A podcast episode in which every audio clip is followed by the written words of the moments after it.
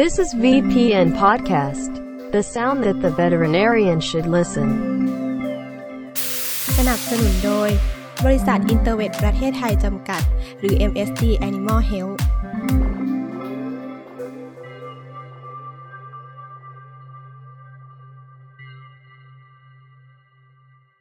ถ้าเราพูดถึงความผิดปกติที่เกี่ยวกับต่อมไรท่อในสุนัขค่ะ โรคของต่อมไทรอยก็ถือเป็นอีกโรคหนึ่งที่เราพบได้บ่อยนะคะ โดยเฉพาะไฮโปไทรอยดิซึมหรือว่าภาวะที่ระดับฮอร์โมนไทรอยต่ำกว่าปกติค่ะ ที่จะทำให้สุนัขเกิดความผิดปกติต่างๆ ตามมา และแน่นอนว่าพอเป็นโรคเกี่ยวกับฮอร์โมนนะคะ ที่อาการต่างๆ ค่อนข้างจะหลากหลาย แล้วก็ไม่จำเพาะค่ะ ความยากก็เลยอยู่ที่การวินิจฉัยค่ะ แต่ทั้งนี้ทั้งนั้นหากว่าเราเข้าใจหลักการที่สำคัญ การรับมือกับโรคเหล่านี้อาจจะไม่ใช่เรื่องยากอย่างที่คิดค่ะ ดังนั้นในวันนี้ค่ะ VPN Podcast เราจึงได้มาพูดคุยกับ อาจารย์นายสัตวแพทย์ชัยยศทานรัตนะค่ะ อาจารย์ประจำภาควิชาอายุรศาสตร์ คณะสัตวแพทยศาสตร์ จุฬาลงกรณ์มหาวิทยาลัยค่ะ โดยอาจารย์จะมาพูดคุยกับเราในเรื่องของโรคในระบบต่อมไรท่อที่สำคัญค่ะ ก็คือโรคไฮโปไทรอยดิซึมซึ่งหัวข้อในวันนี้นะคะ ก็คือ วินิจฉัยไทรอยด์ไม่ยากอย่างที่คิดค่ะ สวัสดีค่ะอาจารย์ ครับ สวัสดีครับ สวัสดีค่ะ ก่อนอื่น อันดับแรกเลยอยากให้อาจารย์เล่าก่อนว่า โรคของระบบต่อมไรท่อเนี่ยค่ะ ที่พบได้บ่อยในสุนัขมีโรคอะไรบ้างคะครับสำหรับในทางสัตวแพทย์นะครับ ก็จะมีโรคต่อมไรท่อที่พบบ่อยๆก็ได้แก่โรคเบาหวานนะครับ ซึ่งเบาหวานเนี่ยก็จะพบได้บ่อยทั้งในสุนัขและก็แมวนะครับ ถ้าเป็นพูดถึงเรื่องของโรคต่อมไทรอยเนี่ยก็จะแบ่งออกเป็นการทำงานมากเกินไป หรือไฮเปอร์ไทรอยกับการทำงานน้อยเกินไปก็คือไฮโปไทรอยดิซึมนะครับ ซึ่ง hypothyroidism หรือภาวะไทรอยด์ต่ำเนี่ยจะพบได้บ่อยกว่า ในสุนัขนะครับ ส่วนในแมวนะครับ สิ่งที่เรามักจะพบจะเป็นเรื่องของ hyperthyroidism หรือการทำงานที่มากเกินไปของต่อมไทรอยด์นะครับ นอกจากนั้นก็จะเป็นในกลุ่มของโรคของต่อมหมวกไตนะครับ การทำงานที่มากเกินไปของต่อมหมวกไตก็จะเกิดภาวะที่เราเรียกว่าไฮเปอร์ r e n o c o r t i ซิซึมหรือ Cushing disease นั่นเองนะครับ และถ้าต่อมนี้ทำงานน้อยเกินไปเราจะเรียกว่าhypoadrenocorticism หรือ Addison disease นะครับ ซึ่งทั้งสองโรคนี้เนี่ยจะพบได้บ่อยกว่าในสุนัข ในแมวพบได้บ้าง แต่เป็นโรคที่พบได้ไม่ค่อยบ่อยนักนะครับ นอกจากนั้นโรคของระบบฮอร์โมนอื่น ๆ ก็จะเป็นในเรื่องของโรคที่เกี่ยวข้องกับฮอร์โมนเพศนะครับ ไม่ว่าจะเป็นฮอร์โมนเพศผู้ หรือฮอร์โมนเพศเมียนะครับ ส่วนใหญ่แล้วเนี่ยก็จะเป็นโรคซึ่งเกี่ยวข้องกับการเกิดเป็นเนื้องอกหรือมะเร็งของอวัยวะสืบพันธุ์ของทั้งเพศผู้และเพศเมีย ซึ่งก็จะเป็นผลทำให้มีการสร้างฮอร์โมนเพศเหล่านั้นมากเกินไปนะครับ นี่คือภาพรวมของเรื่องของโรคที่เกี่ยวข้องกับฮอร์โมน หรือระบบต่อมไรท่อที่พบได้บ่อยๆในสุนัขและแมวครับ โอเคค่ะ แต่อย่างที่เราได้เกริ่นไปในตอนต้นค่ะ ว่าในวันนี้เราจะขออนุญาตลงลึกไปถึงเรื่องของโรค hypothyroidism ค่ะ หรือว่าโรคที่ไทรอยด์ต่ำกว่าปกติครับอยากให้อาจารย์เล่าให้ฟังหน่อยค่ะว่าโรคนี้เป็นยังไงบ้างค่ะสำหรับไฮโปไทรอยดิซึมนี่นั้นจัดว่าเป็นโรคที่เราพบได้บ่อย แล้วก็มีการวินิจฉัยได้บ่อยในทางสัตวแพทย์นะครับ แต่สิ่งที่เราต้องคำนึงถึงก็คือว่าจัดเป็นโรคซึ่ง over diagnose มากที่สุดโรคหนึ่งเช่นเดียวกัน โดยความหมายของมันก็คือว่า ไม่ได้เป็นไฮโปไทรอยดิซึมจริง ๆ แต่มีการวินิจฉัยว่าเป็นโรคนี้ แล้วก็ไปให้การรักษานะครับ ซึ่งอันนี้มักจะเป็นสิ่งที่เราพบได้บ่อยในทางสัตวแพทย์ทั่วโลก เพราะว่าฮอร์โมนไทรอยด์ตรงนี้เนี่ยมักจะได้รับผลกระทบจากภาวะต่างๆนะครับ โดยเฉพาะอย่างยิ่งไม่ว่าจะเป็นโรคใด ๆ ก็แล้ว แต่มันจะเกิดความเครียดเกิดขึ้น เมื่อมีความเครียดเกิดขึ้นเหล่านี้นั้น จะมีผลไปถึง อวัยวะที่ทำหน้าที่ในการรับรู้นะครับ แล้วก็สร้างฮอร์โมนไทรอยขึ้นมานะครับ โรคในกลุ่มนี้เราจะเรียกว่า u t h y r o i d sick syndrome หรือ non thyroidal illness สมมุติว่านะครับสัตว์ป่วยตัวหนึ่งมีปัญหาเป็นโรคไตเรื้อรัง เป็นโรคตับเรื้อรัง เป็นเบาหวานนะครับ พวกเหล่านี้เนี่ยก็จะมีผลทำให้เกิดความเครียดเกิดขึ้น ก็จะมี cortisol hormone หลั่งออกมานะครับ ซึ่ง cortisol hormone ตัวนี้ก็จะไปยับยั้งการทำงานของไฮโปทาลามัส และ pituitary gland ก็จะมีผลทำให้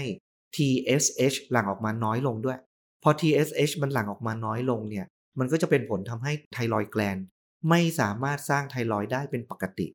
ก็จะสร้างขึ้นมาได้น้อยกว่าปกติ แล้วถ้าเราไม่รู้เราก็ไปเจาะเลือดพบว่าระดับมันต่ำกว่าปกติ ก็ไป misdiagnose ว่ามันเป็นไฮโปไทรอยดิซึมนะครับอันนี้เป็นสิ่งที่เราจะต้องพึงระวังเป็นอย่างมากนะครับ ดังนั้นการวินิจฉัยโรคนี้ได้นี่ก็ถือว่าสำคัญมากๆเลยใช่ไหมคะ ถูกต้องครับแต่ก่อนที่จะไปถึงการวินิจฉัยค่ะ อยากให้อาจารย์เล่าถึงการทำงานของ thyroid hormone ให้ฟังก่อนค่ะว่า thyroid hormone นี้มีหน้าที่เกี่ยวกับอะไรบ้างคะโอเคครับสำหรับ thyroid hormone ตัวนี้เนี่ยปกติถ้าเราพูดง่าย ๆ ก็คือ thyroid hormone มีหน้าที่ไปทำให้ metabolism หรือการทำงานของเซลล์และอวัยวะต่างๆนั้น เป็นไปได้โดยปกติ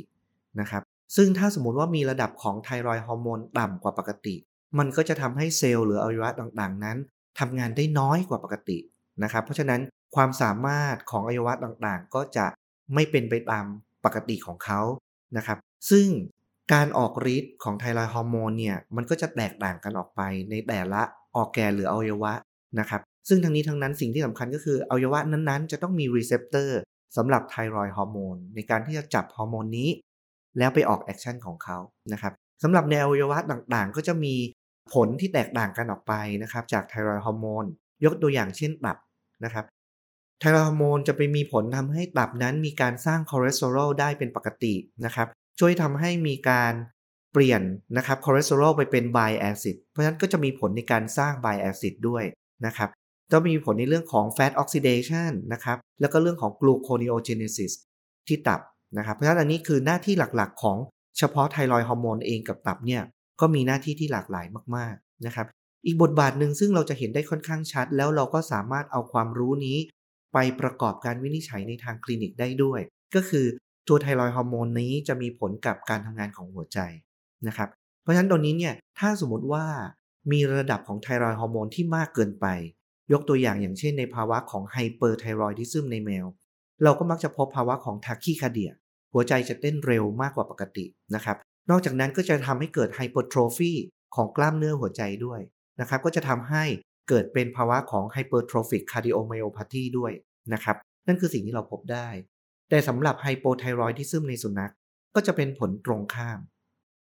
เมื่อระดับไทรอยด์ต่ำก็จะทำให้เกิดภาวะการเต้นของหัวใจที่ช้ากว่าปกติ ดังนั้นภาพทางคลินิกที่เราอาจจะเจอได้ก็คือ bradycardia นะครับ นอกจากนั้นก็ยังมีผลเกี่ยวกับเรื่องของการสร้างของกล้ามเนื้อนะครับ ซึ่งจะมีผลหลักๆ ก็คือในเรื่องของ protein catabolism ที่กล้ามเนื้อคำว่า protein catabolism หมายความว่า มีการสลายของโปรตีนนะครับ ดังนั้นเนี่ยยกตัวอย่างเช่นในรายของ hyperthyroidism ในแมวนะครับ แมวกลุ่มนี้จะมีระดับของ thyroid hormone ที่มากกว่าปกติ พวกนี้ก็จะทำให้มีการเผาผลาญหรือสลายโปรตีนมากกว่าปกติ ดังนั้นเราจะพบได้บ่อยๆนะครับว่าในกลุ่มของแมวที่เป็น hyperthyroidism จะมีกล้ามเนื้อที่ค่อนข้างฝ่อลีบไป เพราะมันเกิดการสูญเสีย หรือการสลายของกล้ามเนื้อออกไปนะครับถ้าเป็นในกลุ่มของไฮโปไทรอยซึ่งมีระดับของไทรอยต่ำผลก็จะเป็นตรงกันข้ามนะครับนอกจากนั้นนะครับเรื่องของไทรอยฮอร์โมนก็จะมีผลในเรื่องของการเจริญเติบโตของร่างกาย ก็จะมีผลกับระบบกระดูกนะครับแล้วก็กล้ามเนื้อร่วมด้วย อย่างที่บอกไปแล้วเมื่อสักครู่นะครับ อีกส่วนหนึ่งซึ่งไทรอยฮอร์โมนจะมีผลโดยตรงและจะทำให้มีอาการทางคลินิกออกมา ซึ่งอาจจะเป็นส่วนหนึ่งในการช่วยในการวินิจฉัยโรคได้ ก็คือที่ผิวหนังนะครับ แล้วก็รูขุมขนนะครับ โดยที่ปกติแล้วเนี่ยนะครับที่ hair follicle ตัวนี้จะมี receptor กับไทรอยฮอร์โมนอยู่นะครับ รวมทั้งที่ sebaceous gland นะครับ ก็จะมี receptor กับไทรอยฮอร์โมนอยู่นะครับ ถ้ามีระดับของไทรอยฮอร์โมนที่เหมาะสม และเพียงพอ ก็จะทำให้การเจริญเติบโตและการพัฒนาของเส้นขนนั้น เป็นไปได้โดยปกตินะครับ แล้วก็จะทำให้มีการหลั่งของ sebum จาก sebaceous gland นั้น หลั่งได้เป็นปกติ ดังนั้นถ้าเป็นในรายของสุนัขที่มีปัญหาของ hypothyroidism ซึ่งระดับ thyroid hormone ต่ำกว่าปกตินะครับ ก็มักจะพบว่าขนจะมีการพัฒนาหรืองอกยาวขึ้นมาได้ไม่เป็นปกตินะครับ หลาย ๆ ครั้งเราจะพบว่าเส้นขนมีลักษณะที่ลีบและเส้นเล็กกว่าปกตินะครับ นอกจากนั้นจากการที่ sebum production ไม่เกิดขึ้น ก็จะทำให้ผิวหนังนั้นหยาบแห้งเป็นสะเก็ดขนไม่เป็นมันเงางามนะครับ ซึ่งก็จะเป็นอาการทางคลินิกอย่างหนึ่งนะครับ ทางผิวหนังที่ทำให้เราสงสัยได้ว่าอาจจะเป็นปัญหาในเรื่องของภาวะไทรอยตับนะครับ โอเคค่ะ ทีนี้อยากทราบว่าไทรอยฮอร์โมนในร่างกายสัตว์อะค่ะ มันจะมีอยู่ในรูปแบบอะไรบ้างคะ โดยทั่วไปนะครับ ก่อนอื่นผมขออนุญาตบอกก่อนว่าไทรอยฮอร์โมนเนี่ยการสร้างของเขาเนี่ยก็ต้องเริ่มต้นมาจากมีตัวของไทโรกลอบูลินนะครับร่วมกับไอโอดีนนะครับซึ่งตัวนี้เนี่ยก็จะไปเกิดการสร้างนะครับที่ฟอลลิคูลาเซลล์ของไทรอยแกลนนะครับไทรอยแกลนตรงนี้เมื่อสร้างออกมาแล้วจะอยู่ในรูปของ T4 คำว่า T4 ก็หมายถึงว่ามีไอโอดีนอยู่ 4 ตัวนะครับซึ่งจริงๆแล้ว T4 นั้นเป็นตัวซึ่งมีฤทธิ์เป็น mildly active ก็คือ จะมีความสามารถในการออกฤทธิ์ไม่มากนะครับ เป็นอยู่ในระดับต่ำๆนะครับ ซึ่งระดับของ T4 ที่อยู่ในกระแสเลือดตรงนี้เนี่ยนะครับ เมื่อผ่านไปตามกระแสเลือดแล้ว ก็จะไปยัง peripheral tissue นะครับ หรือเนื้อเยื่อปลายทาง ที่ peripheral tissue ตัวนี้จะเกิดปฏิกิริยาที่เราเรียกว่า deiodination ก็คือเอาไอโอดีนออกไป 1 ตัว เพราะฉะนั้นจากตัว T4 ก็จะเหลือเป็นตัว T3 นะครับ ซึ่งจริงๆ แล้วเนี่ยตัว T3 นี่แหละที่เป็นตัวซึ่งมีฤทธิ์ นะครับโดยตรงในการที่จะออกฤทธิ์กระตุ้นให้ออแกนหรืออวัยวะต่างๆทำงานได้เป็นปกตินะครับแต่ว่าสำหรับตัว T3 เนี่ยเผื่อบางคนสงสัยว่าเอ๊ะแล้วทำไมเวลาที่เราตรวจวินิจฉัยเรามักจะไม่ค่อยจะเมนชั่นถึงการตรวจวินิจฉัย T3 กันนะครับเดี๋ยวเราจะพูดต่อไปในช่วงท้ายของการบรรยายในครั้งนี้นะครับตัว T3 เองเนี่ยแม้ว่าจะเป็นตัวซึ่งมันเป็นตัวแอคทีฟและออกฤทธิ์ได้โดยตรงนะครับแต่ว่ามันค่อนข้างจะมีการสร้างขึ้น แล้วก็ใช้ไป สร้างขึ้นแล้วก็ใช้ไป มันมีไดนามิกค่อนข้างมาก ดังนั้น การที่เราจะเจาะเลือด เพื่อวัดระดับของ T3 ตัวเนี้ยมันจะค่อนข้างยาก เพราะมันมีการใช้ไปหมดไปอยู่เรื่อยๆ ตัว T4 จึงจะเป็นตัวซึ่งมีความ stable มากขึ้นในระดับหนึ่งทำให้เราสามารถเจาะแล้วนะครับ มาวิเคราะห์ทางอ้อมได้ว่าสัตว์นั้นน่าจะอยู่ในภาวะของไฮโปไทรอยดิซึมซึ่งมีปัญหามาจากการสร้างไทรอยที่ผิดปกติหรือเปล่านะครับ ก็คือที่สำคัญก็จะมีอยู่สองตัวใช่ไหมคะ คือ T4 กับ T3 นั่นคือตัวหลักค่ะๆนะครับ แต่จริงๆ แล้วไม่ว่าจะเป็นตัว T4 หรือเป็นตัว T3 นั้น เรายังแยกออกอีกว่า อยู่ในรูปแบบที่จับอยู่กับโปรตีนในกระแสเลือด หรือรูปแบบที่ลอยอยู่ฟรีในกระแสเลือดนะครับ เราก็จะเรียกว่าเป็น bound form กับ free form โดยทั่วไปทั้ง T4 และ T3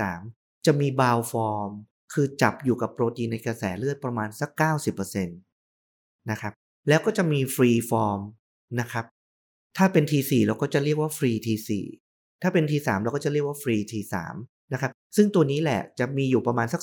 10%แล้วตัวนี้ก็จะเป็นตัวซึ่งสามารถที่จะเอาไปใช้ได้โดยตรงอย่างรวดเร็วนะครับแต่ถ้ามันอยู่ในรูปของ bound form ที่จับอยู่กับโปรตีนในกระแสเลือด ก่อนที่จะไปใช้ได้มันก็จะต้องมีขั้นตอนของการที่แตกตัวออกมา จาก bound form ตรงนั้น มาเป็น free form ก่อน แล้วถึงจะเอาไปใช้ได้ เพราะฉะนั้นในรูปแบบของ bound form ของมันเนี่ย ก็จะเหมือนกับเป็น reserve นะครับเพื่อเอาไว้ใช้ในกรณีที่ 10%ที่เป็น free form มันใช้หมดไปแล้ว แล้วไม่เพียงพอ ก็จะมีตัวนี้มาใช้อีกทีหนึ่งนะครับอืมเข้าใจแล้วค่ะ ทีนี้อยากให้อาจารย์เล่าถึงสาเหตุของการเกิดโรคไฮโปไทรอยด์ให้ฟังหน่อยค่ะ ครับสำหรับสาเหตุของไฮโปไทรอยดิซึมนะครับ เราก็จะแบ่งได้ออกเป็น 2 กลุ่มหลักๆนะครับ อย่างแรกเราจะเรียกว่าเป็น primary hypothyroidism อย่างที่ 2 เราเรียกว่าเป็น secondary hypothyroidism นะครับคำว่า primary นะครับก็คือว่ามันเกิดความผิดปกติ หรือเกิดความเสียหายที่ตรงต่อมไทรอยด์แกลนเองที่ทำหน้าที่ในการสร้างไทรอยด์ฮอร์โมนนะครับ ซึ่ง 90%ของปัญหาที่ primary hypothyroidism นั้นเกิดจาก ภาวะที่เราเรียกว่า autoimmune disease นะครับก็คือร่างกายนะครับมีการสร้างอิมมูนขึ้นมา แล้วก็ไปทำลายตัว follicular cell ของไทรอยด์แกลนเองนะครับซึ่งภาวะนี้เนี่ยเป็นภาวะที่เราพบบ่อยที่สุดนะครับพบได้ถึง 90%ของ primary hypothyroidism นะครับโดยที่อีก 10%นะครับส่วนที่เหลือของ primary hypothyroidism เราจะเรียกว่าเป็น congenital hypothyroidism ก็คือเกิดมา ด้วยภาวะที่มีความผิดปกติในการพัฒนาของต่อมไทรอยด์แกลนเองนะครับ ซึ่งอันนี้เราจะพบได้น้อยมากนะครับ พบได้ไม่บ่อยนักนะครับ อีกกลุ่มหนึ่งที่บอกไปเมื่อสักครู่คือ secondary hypothyroidism ตรงนี้นะครับ ก็จะเกิดจากไม่ได้เกิดความเสียหายนะครับ หรือความผิดปกติของตัวไทรอยด์แกลนโดยตรง มันเกิดจากตัวซึ่งมาควบคุมไทรอยด์แกลนอีกตัวหนึ่งนะครับ เพราะฉะนั้นอย่างที่บอกไปแล้วเมื่อสักครู่ว่า การทำงานของไทรอยด์แกลนนั้น อยู่ภายใต้อิทธิพลการทำงานของไฮโปทาลามัสจากไฮโปทาลามัสจะหลั่ง TRH มากระตุ้น anterior pituitary นะครับ ให้หลั่ง TSH นะครับ แล้ว TSH เนี่ยถึงจะไปกระตุ้นให้ไทรอยแกลนเนี่ยสร้างไทรอยฮอร์โมนออกมาอีกทีหนึ่งนะครับ เพราะฉะนั้น secondary hypothyroidism ก็คือการที่มีความผิดปกติของตัว anterior pituitary ให้มันทำงานที่ผิดปกติไป นะครับ จึงไปมีผลทางอ้อม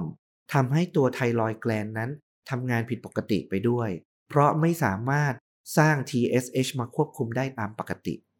นะครับตัวอย่างของการเกิด secondary hypothyroidism ก็คือการเกิด Cushing disease นะครับ เพราะว่า Cushing disease นั้น โดยเฉพาะอย่างยิ่งชนิด PDH เนี่ย เรามักจะพบว่ามีปัญหาเป็นเนื้องอกของตัว pituitary gland เอง เพราะนั้นก็อาจจะส่งผลมายังไทรอยแกลน ซึ่งเป็นอวัยวะปลายทางที่มันจะออกฤทธิ์ได้ด้วยครับอืมค่ะ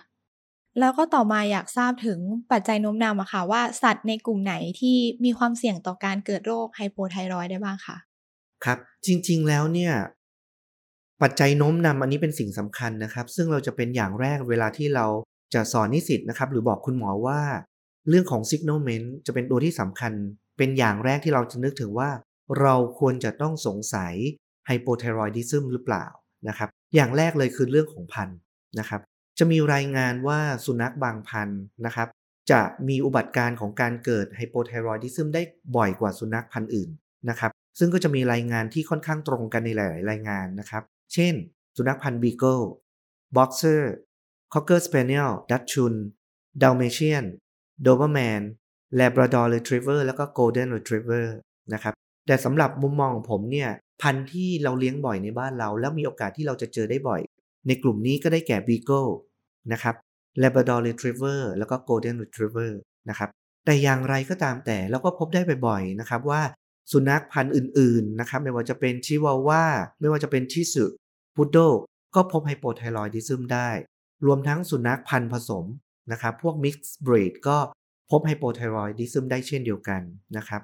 เป็นเรื่องที่น่าสังเกตนิดนึงนะครับว่าในประสบการณ์ในการทำงานของผมเนี่ยจะพบสุนัขพันธุ์ไทยนะครับก็คือพันธุ์บางแก้ว ที่พบได้บ่อยๆ ว่ามีปัญหาในเรื่องของไฮโปไทรอยดิซึมเช่นเดียวกันนะครับอย่างไรก็ตามแต่ตัวนี้ยังไม่มีรายงานออกมาอย่างชัดเจน แต่ก็ถือว่าเป็นข้อสังเกตกันแล้วกันว่า เราพบในกลุ่มพันธุ์สุนัขบางแก้วค่อนข้างบ่อยนะครับ นอกเหนือจากในเรื่องของพันธุ์แล้วเนี่ยนะครับ ในเรื่องของอายุนะครับก็เป็นสิ่งที่สำคัญนะครับ เนื่องจากโรคนี้เป็นโรคที่มักจะเป็นออโตอิมูนอย่างที่บอกไปแล้วเมื่อสักครู่ว่ามาทำลายในเรื่องของต่อมไทรอยด์แกลนนะครับเพราะฉะนั้นมักจะเป็นโรคซึ่งเราพบได้บ่อยๆ เมื่อสุนัขมีอายุกลางๆ หรือเริ่มมีอายุมากขึ้นแล้วนะครับ โดยเฉลี่ยนะครับมีรายงานของการพบได้ตั้งแต่อายุประมาณสัก 3 ถึง 8 ปีนะครับ แต่ว่าจะพบได้บ่อยๆ ตั้งแต่อายุ 6-7 ปีขึ้นไปนะครับ นอกจากนั้นยังมีรายงานนะครับว่าสำหรับสุนัขเพศผู้และเพศเมียที่มีการทำหมันนะครับก็จะมีอุบัติการของการเกิดไฮโปไทรอยดิซึมได้บ่อยกว่าสุนัขที่ยังไม่ได้ทำหมันนะครับ โอเคค่ะ ดังนั้นปัจจัยน้มนำก็จะมีทั้งอายุสายพันธุ์แล้วก็การทำหมันใช่ไหมคะอาจารย์ ทีนี้อยากจะมาต่อกันที่อาการค่ะ เบื้องต้นอาจารย์ได้กล่าวไปแล้วคร่าวๆว่ามันจะมีผลในเรื่องของเมตาบอลิซึมในเรื่องของหัวใจ ในเรื่องของผิวหนัง ทีนี้อยากให้อาจารย์สรุปอาการที่เราพบเด่นๆ ในสัตว์ที่เป็นไฮโปไทรอยดิซึมหน่อยค่ะ ครับก่อนอื่น อย่างที่บอกไปเมื่อตอนต้นนะครับ ว่าไทรอยฮอร์โมนไปมีผลกับอวัยวะนะครับ แล้วออกแกนต่างๆ มากมายไปหมดนะครับ ซึ่งการแสดงออกทางคลินิกนั้นเนี่ยเราไม่รู้เลยว่ามันจะไปมีผลอย่างชัดเจน ที่อวัยวะหรือระบบไหนของร่างกาย ดังนั้นเนี่ยการแสดงออกของเขาจะไม่มีการแสดงออกอย่างชัดเจนนะครับ แล้วแต่ว่าตัวไหนจะได้รับผลกระทบอย่างชัดเจน มันก็จะมีอาการทางคลินิกมาให้เราเห็นนะครับ แต่โดยทั่วไปแล้วเนี่ยเราก็จะสามารถแบ่งกลุ่มอาการของการเกิดไฮโปไทรอยดิซึมออกเป็น 3 กลุ่มหลักๆนะครับ กลุ่มแรกเราเรียกว่ากลุ่มของ metabolic sign นะครับก็กลุ่มซึ่งมีผลกับการทำงานของเมตาบอลิซึมต่างๆ ของร่างกายที่มันผิดปกติไปนะครับหรือน้อยกว่าปกติ ซึ่งในกลุ่มของเมตาบอลิกไซตรงนี้เนี่ยนะครับ เรามักจะพบได้ว่ามีอาการเหล่านี้ในกลุ่มนี้ประมาณสัก 84%ถึงถึง 90%ของเคสที่เป็นไฮโปไทรอยดิซึมนะครับ ซึ่งอาการที่แสดงออกได้ของ metabolic sign ได้แก่ ภาวะที่อ้วนนะครับ หรือการที่มีน้ำหนักเกินหรือน้ำหนักมาก ทั้งๆ ที่ไม่ได้กินอาหารมาก หรือไม่ได้มี caloric intake ที่สูงนะครับ ซึ่งอันนี้จะพบได้ประมาณสัก 50%ของเคสที่เป็น hypothyroidism นะครับ นอกจากนั้นก็ยังพบภาวะที่สัตว์ดูอ่อนแรงนะครับ อาจจะพบภาวะที่สัตว์ไม่ทนต่อการออกกำลังกาย หรือที่เราเรียกว่าเป็น exercise intolerance นะครับ แล้วก็ภาวะของการที่ไม่ทนต่อความหนาเย็นนะครับ ที่เราจะเรียกว่าเป็น cold intolerance นะครับ ซึ่งภาวะที่ไม่ทนต่อการออกกำลังกายนั้นเนี่ย โดยทั่วไปเราจะดูได้ค่อนข้างยาก เพราะว่าโดยพื้นฐานของคนเลี้ยงสัตว์ในประเทศไทย เราจะไม่ค่อยมีการพาสุนัขออกไปเดินหรือออกกำลังอย่างสม่ำเสมอนะครับ แต่เจ้าของก็อาจจะสังเกตได้บ้าง เช่น เวลาที่ปล่อยสุนัขเดินหรือวิ่งภายในบ้าน หรือพาไปเดินก็ตามแต่เนี่ยนะครับ โดยทั่วไปเขาอาจจะเดินได้ระยะหนึ่งหรือวิ่งอยู่ในระยะเวลาหนึ่งกว่าเขาจะเหนื่อย สมมติว่า 15 นาทีถึงจะเหนื่อย แต่ช่วงนี้รู้สึกว่าวิ่งแค่ 5 นาที เดินแค่ช่วงสั้น ๆ ก็รู้สึกว่าเขาเหนื่อยง่ายกว่าปกติ แบบนี้ก็สามารถที่เป็นจุดสังเกตได้ว่า อาจจะเกิดภาวะของ exercise intolerance นะครับก็อาจจะต้องสงสัยถึงภาวะไฮโปไทรอยหรือโรคอื่นๆ ที่ทำให้เหนื่อยง่ายได้นะครับสำหรับในเรื่องของ cold intolerance ด้วยความที่บ้านเรานั้นมีอากาศค่อนข้างร้อน ดังนั้นเรามักจะสังเกตได้ค่อนข้างยากนะครับ แต่สิ่งที่จะเป็นประเด็นที่สังเกตได้คือเจ้าของที่เลี้ยงสัตว์ อยู่ภายในห้องแอร์แล้วก็อยู่ในห้องแอร์ตลอดอยู่แล้วเป็นปกติแบบนี้ ใช้อุณหภูมิในระดับนี้สม่ำเสมอมาตลอดอยู่แล้ว แต่ วันหนึ่งนะครับก็สังเกตเห็นว่า เอ๊ะทำไมอุณหภูมิเท่าเดิม แต่ดูสัตว์แสดงอาการสั่น หนาวเย็นไปซุกตัวหาที่อบอุ่นอยู่แบบนี้นะครับ ก็อาจจะเป็นจุดหนึ่งนะครับในการที่เราสงสัยว่าอาจจะมีปัญหาในเรื่องของ metabolic side ของไฮโปไทรอยดิซึมได้ โดยเฉพาะอย่างยิ่ง ถ้าเป็นกลุ่มของสุนัขที่มีอายุมาก หรือเป็นกลุ่มของพันธุ์ซึ่งมีแนวโน้มจะเป็นไฮโปไทรอยดิซึมอยู่แล้วนะครับ นอกเหนือจาก metabolic side ตรงนั้นแล้วนะครับ ก็มีในเรื่องของ dermatological side หรืออาการทางผิวหนังนะครับ ซึ่งอาการทางผิวหนังนั้นจะพบได้ประมาณสัก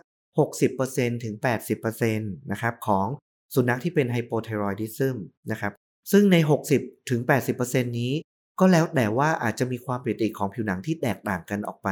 นะครับ อย่างแรกที่เราพบได้ก็คือ alopecia with easy epilated hair คำว่า easy epilated แปลว่า ขนอยู่บนผิวหนังดูเผินๆด้วยตาแล้ว เป็นปกติ แต่พอเราไปจับดึงขนเข้ามา ขนมันหลุดออกมาติดมือ เป็นกระจุกได้ง่ายกว่าปกติ ซึ่งมันบ่งบอกว่าไม่มีความแข็งแรงของตัว hair follicle หรือผิวหนังในการที่จะรักษาสภาพของเส้นขนไว้กับตัวผิวหนังเองนะครับ อันนี้จะพบได้ประมาณสัก 25%ถึง 50%ของเคสที่เป็นไฮโปไทรอยดิซึมนะครับ อีกกรณีหนึ่งก็จะเป็นในเรื่องของขนที่ หยาบและแห้งกว่าปกตินะครับ ซึ่งจะพบได้ประมาณสัก 30%อย่างที่บอกไปแล้วเมื่อตอนต้นว่า ตัวไทรอยแกลนจะมีผลเกี่ยวกับเรื่องของการทำงานของซีบ a เชสแกลนในการหลั่งซีบัมออกมา ซึ่งจะไปเคลือบที่ผิวหนังและเส้นขนทำให้เส้นขนเป็นมันเงางาม ดังนั้นเมื่อซีบัมไม่มีการสร้างและหลั่งขึ้นมาเป็นปกติ ก็จะทำให้เส้นขนนั้นขาดไขมันที่มาเคลือบอยู่ มันก็จะไม่เป็นมันเงางามนะครับ นอกจากนั้นก็จะมีอาการอื่นๆของ ผิวหนังที่เราจะพบได้ เช่น การเกิด recurrent infection นะครับ ไม่ว่าจะเป็นในเรื่องของ bacterial infection หรือ yeast infection ก็ตาม ก็จะมีการพบได้นะครับ นอกจากนั้นก็อาจจะพบลักษณะที่เราเรียกว่าเป็น mixed edema ก็คือการเกิดผิวหนังนะครับ ที่มีลักษณะที่จับดูแล้วรู้สึกมีผิวหนังชั้นใต้ผิวหนังที่แข็งกว่าปกตินะครับ ซึ่งอันนี้เกิดจากการรวมตัวกันของน้ำกับ hyaluronic acid นะครับ ซึ่งเป็น metabolism ของมันที่ทำงานผิดปกติ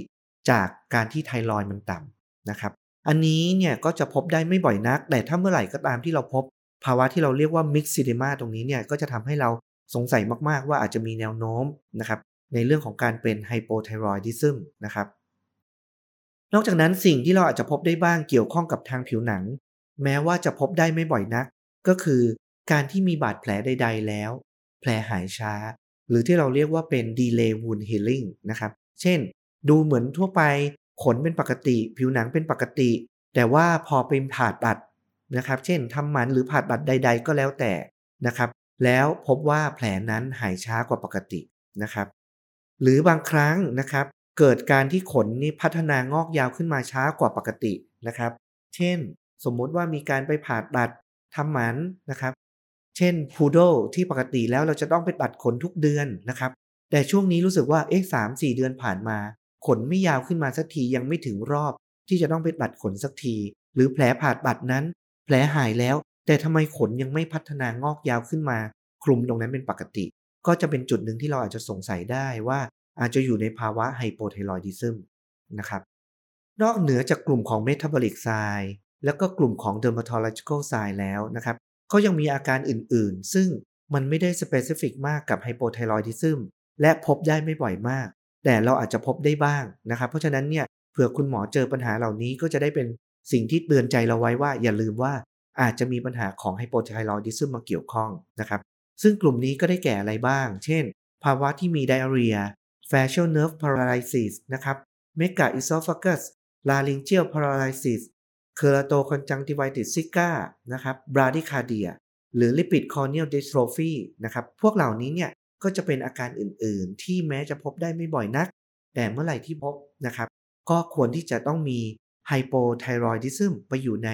differential diagnosis ของมันด้วยนะครับอืมค่ะ ทีนี้มาต่อกันที่ differential diagnosis เลยค่ะ ที่ฟังจากอาการเมื่อกี้ก็คือ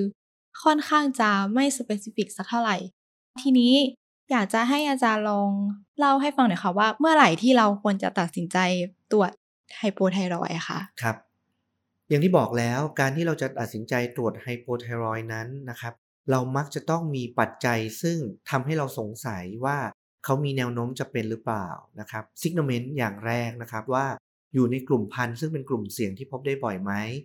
อายุนะครับถ้าสุนัขอยู่ในกลุ่มของสุนัข อายุกลางๆ หรือเริ่มมีอายุมาก ก็มีโอกาสที่จะเกิดภาวะของโรคนี้เกิดขึ้นนะครับ การที่มีการทำหมันมาก่อน ก็มีโอกาสที่จะพบโรคนี้ได้ บ่อยขึ้นเช่นเดียวกัน นอกจากนั้นเนี่ยครับอาการทางคลินิกนะครับก็เป็นสิ่งที่สำคัญที่เราต้องซักประวัติจากเจ้าของนะครับแล้วเราก็ดูว่าเราจะสงสัยโรคนี้ไหมเช่นนะครับอย่างที่บอกเมตาบอลิกไซเริ่มมีภาวะของการอ้วนง่าย ทั้งๆทที่เจ้าของไม่ได้ให้กินอาหารมากเกินไป ทั้งที่ไม่มีแคลอรี่อินเทคมากเกินไป การที่มีการเปลี่ยนแปลงของพฤติกรรมจากที่เคยมีความแอคทีฟนะครับแล้วอยู่ๆเจ้าของก็สังเกตว่า เขาดูซึมมากกว่าปกติ ดูไม่มีแอคทิวิตี้ดูหยุดนิ่ง ดูเก็บตัวมากกว่าปกตินะครับ หรือไม่ทนต่อการออกกำลังกาย หรือไม่ทนต่อความหนาวเย็น อันนี้ก็ทำให้เราต้องสงสัยนะครับ หรือถ้าตัวไหนมาด้วยอาการทางผิวหนัง เมื่อไหร่ก็ตามที่เราเจอว่าตัวนี้เนี่ยมีลักษณะของขนหยาบแห้ง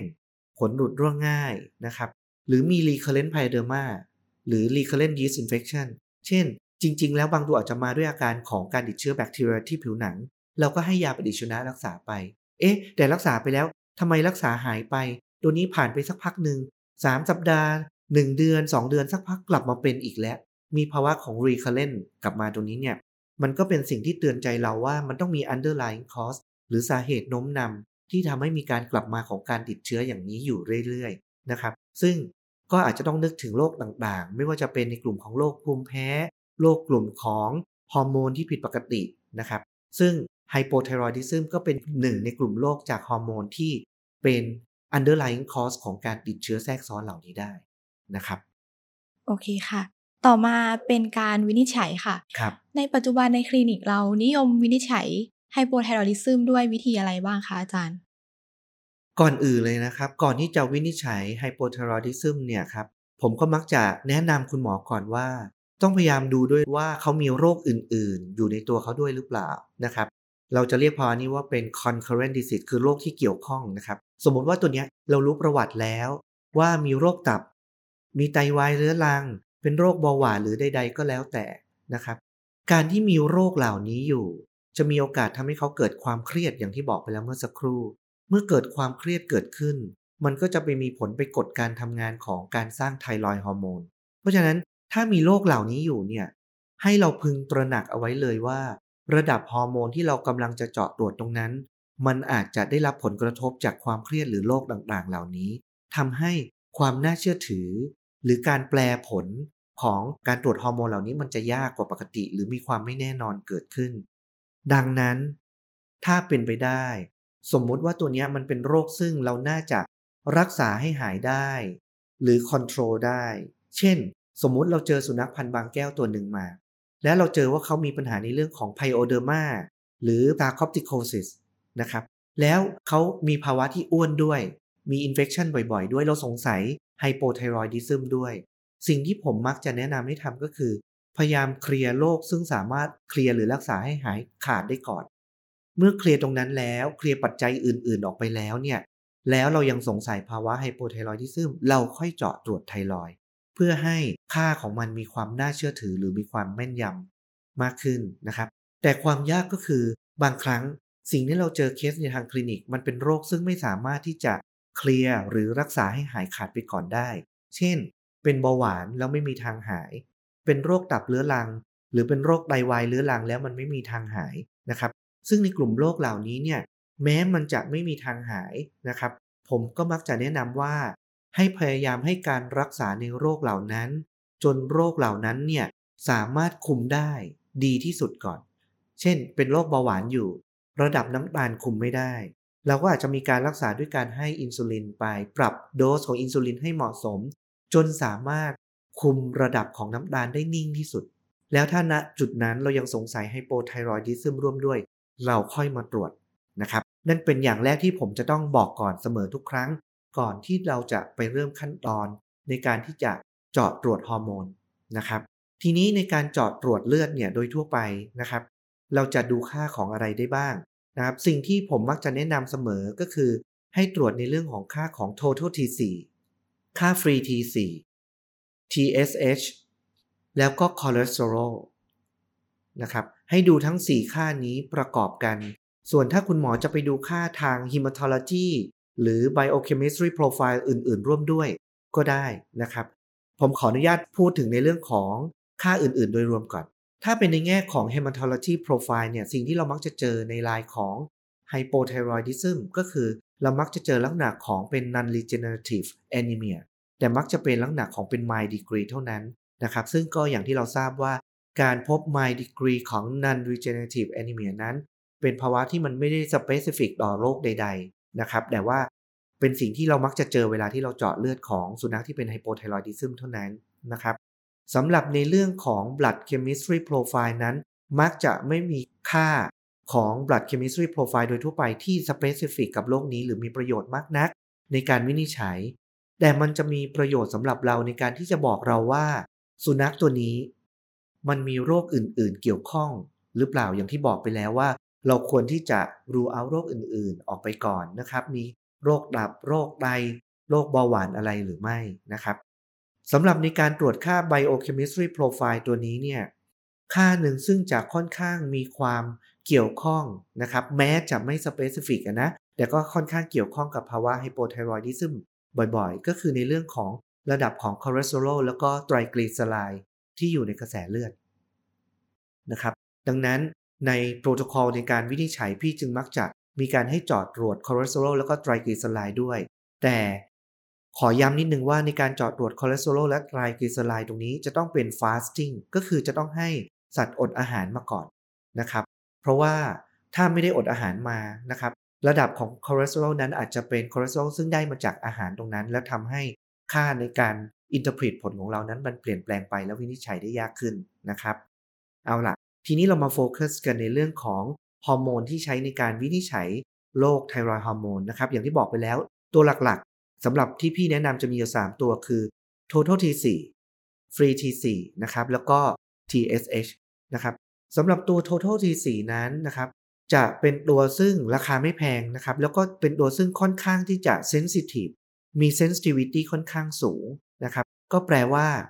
ถ้าสุนัขตัวไหนเป็นไฮโปไทรอย ก็มักจะพบว่ามีค่าของ total T4 ที่ต่ำเสมอ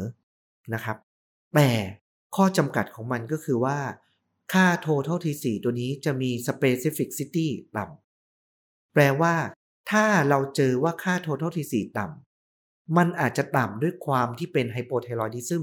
จริง ๆ หรืออาจจะต่ำด้วยปัจจัยอื่น ๆ ที่มารบกวนการทำงานของมันที่ทำให้ค่านี้ต่ำที่พี่บอกไปแล้วเมื่อสักครู่ก็คือ เรื่องของ u t h y r o i d syndrome หรือ non-thyroidal illness ที่มีโรคอื่นๆอยู่ก่อนเนี่ย มันมักจะมามีผลกับตัว total T4 แล้วทำให้ค่าของมันเนี่ยเปลี่ยนแปลงไปได้นะครับ นอกจากนั้นเรื่องของ total T4 เนี่ยก็ยังมีสุนัขบางพันธุ์นะครับที่จะมีระดับของตัวนี้ที่ต่ำกว่าปกติ หรือสุนัขที่มีอายุมากนะครับ บางทีก็จะมีการสร้างของ total T4 ที่ต่ำกว่าปกติไปบ้างนะครับ เพราะฉะนั้นตัวนี้ก็อาจจะทำให้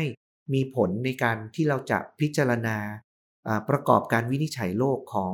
ไฮโปไทรอยดิซึมด้วยนะครับ นอกเหนือจากตัว total T4 แล้วนะครับ ก็จะเป็นในเรื่องของ free T4 ซึ่งจะมีความแตกต่างจาก total T4 เรื่องของ total T4 นั้นนะครับ เรามักจะพบว่าแลบที่มีในบ้านเราโดยทั่วไปเนี่ยแลบไหนก็สามารถตรวจ total T4 ได้นะครับ มักจะไม่ค่อยมีความแตกต่างกัน แต่อย่างหนึ่งที่ พี่อยากจะเน้นตรงนี้นิดหนึ่งก็คือว่าเวลาที่จะตรวจนั้น ขอให้เน้นตรวจ total T4 นะครับจากแ a บที่เป็นแ a บของสัตว์โดยเฉพาะ เพราะว่าค่า normal ของ total T4 ในคนกับในสัตว์นั้นจะต่างกัน เพราะว่าในคนจะมีค่า total T4 ที่ปกติอยู่ในช่วงระหว่างประมาณ 4-11 ไมโครกรัม per deciliter นะครับ ช่วงจะค่อนข้างสูงกว่าเมื่อเทียบกับสุนัข ของสุนัขจะอยู่แค่ประมาณ 1.5-3 หรือ 4 ไมโครกรัม per deciliter เพราะนั้นช่วงของ normal T4 ในสุนัขและในคนจะแตกต่างกัน